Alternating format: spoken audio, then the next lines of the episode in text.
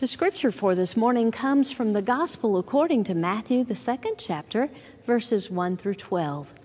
After Jesus was born in Bethlehem in Judea during the time of King Herod, Magi from the east came to Jerusalem and asked, Where is the one who has been born King of the Jews?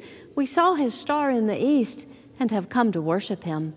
When King Herod heard this, he was disturbed, and all Jerusalem with him.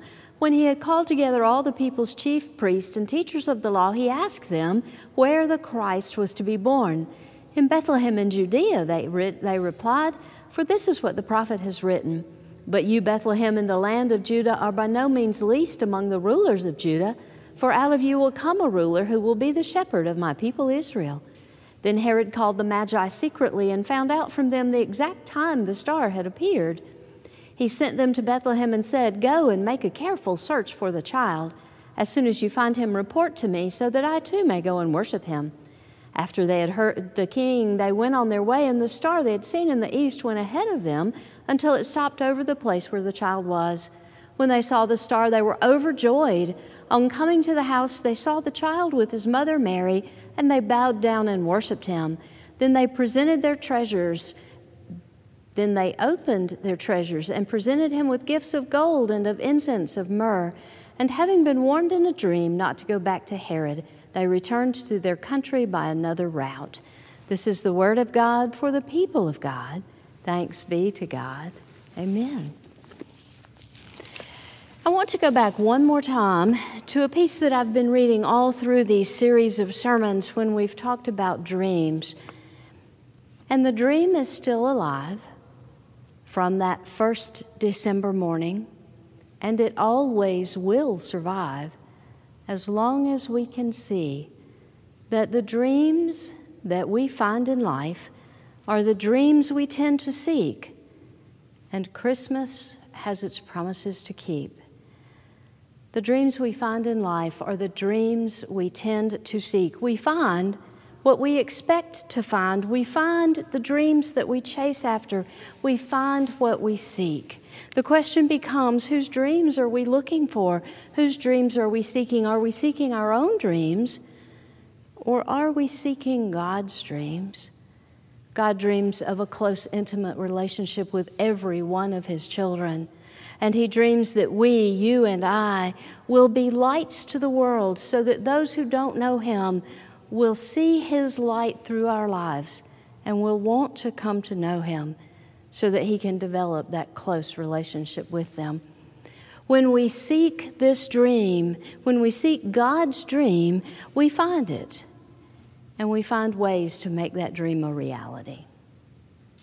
Now, in the story that we read in Scripture, we read the story of the Magi coming to seek the baby Jesus. Think about what you've just heard. The stars told the story of Jesus being born. The stars spoke a message from the Word of God. The stars told the Magi that the King of the world had been born, that hope had come back into the world, that light had been restored to the world. The stars spoke this message. The world and nature cannot keep quiet where it comes to God. When Christ was born, the angels came down and proclaimed his birth, and the shepherds heard it and paid attention. The stars told everyone who would listen that God himself had stepped down from heaven, and the Magi heard that message.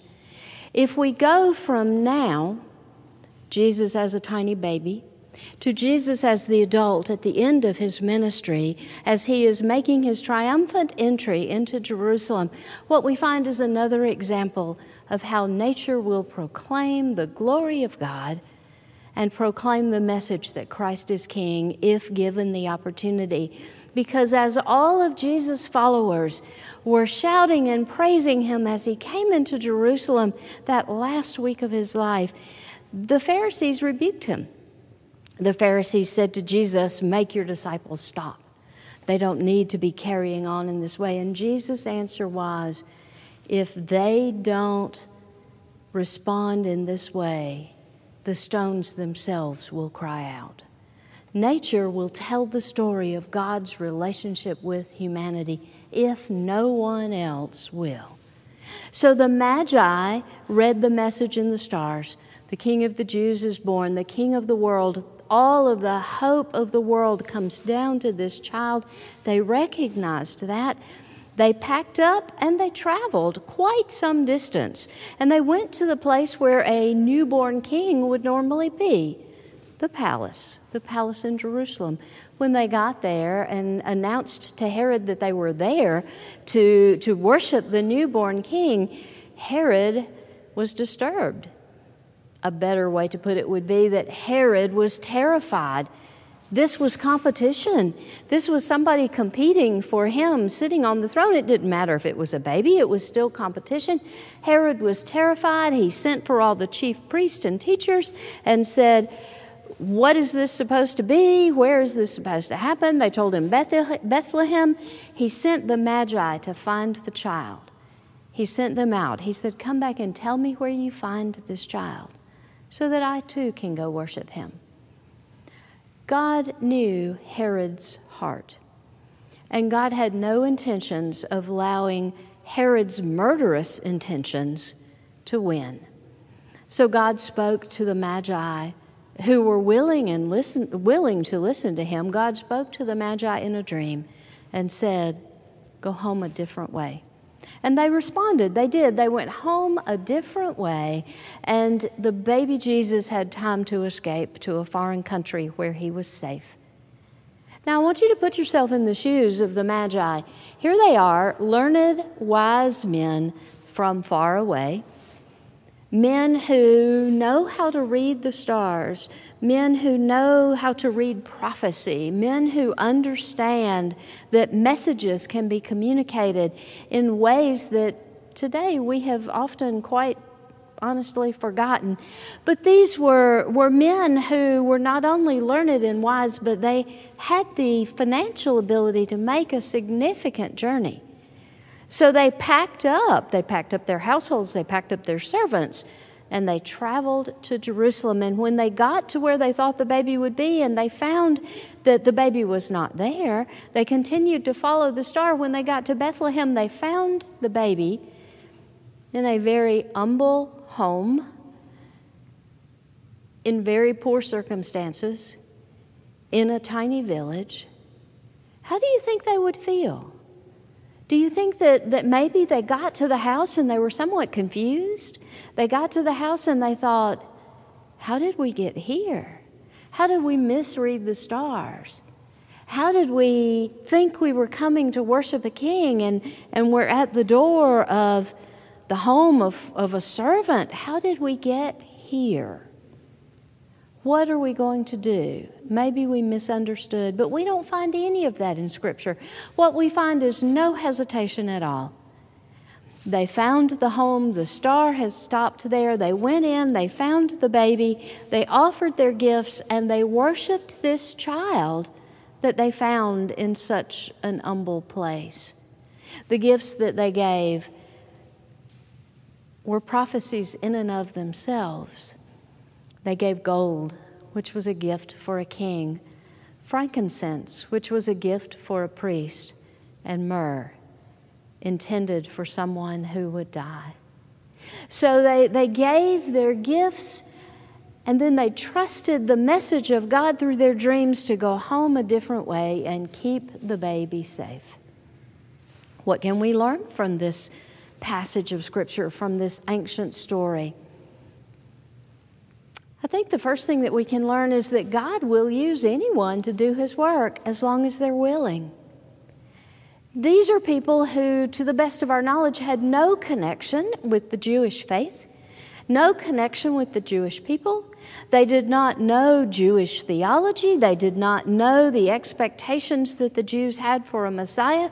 All they knew is that nature told them there was a king born, that this king would save the world, and they needed to pay attention. And because they were willing to hear the message of God through nature, God was able to use them to provide resources for the baby Jesus and his family so that they could leave the country, they could travel to a foreign country, and Jesus could be safe from Herod and all of his irritation and murderous intentions. So I think the first thing we can learn is that God will use anyone. That brings up the question what is God calling you to do right now? Is He calling you to pay attention to something that's going on around you? Is He calling you to pay specific attention to something that's going on in your community, in your neighborhood, at your work? Is He calling you to acknowledge Christ's presence in an unusual place? Is He calling you to share the good news of Jesus Christ with someone who doesn't know? God will use anyone to do His work as long as you and I are willing to respond to God's call and move forward. The next thing I think we can learn is that Jesus doesn't always live in the carefully constructed walls of our churches, nor does he live in the carefully constructed expectations that we like to create. Jesus is not God in a box. Jesus is God who will be at work everywhere in the world. Jesus is God who will be in a glorious sanctuary like this, worshiping with us, and then will be out on the street, walking with the homeless person, trying to work to make sure that the homeless person has a meal to eat. Jesus isn't going to be exactly what we expect him to be. He is not going to change to suit us. He calls us to change, to be transformed to suit Him. He calls us to be transformed to do the work that God is calling us to do. I think another thing that we can learn from this is that God's message is for everyone, not just for the people that we might consider to be the right people. God's message is for anyone who has ears to hear and a heart to respond. And I think that the, the last thing that we can learn is that if we don't proclaim Jesus as King of the world and Lord of our lives, the very stones will cry out. The stars will cry out. All of nature will proclaim Christ King. God will get his message out there somehow. He would prefer to use us but he will get his message out there somehow. God's dream is to have a close relationship with every living, breathing person.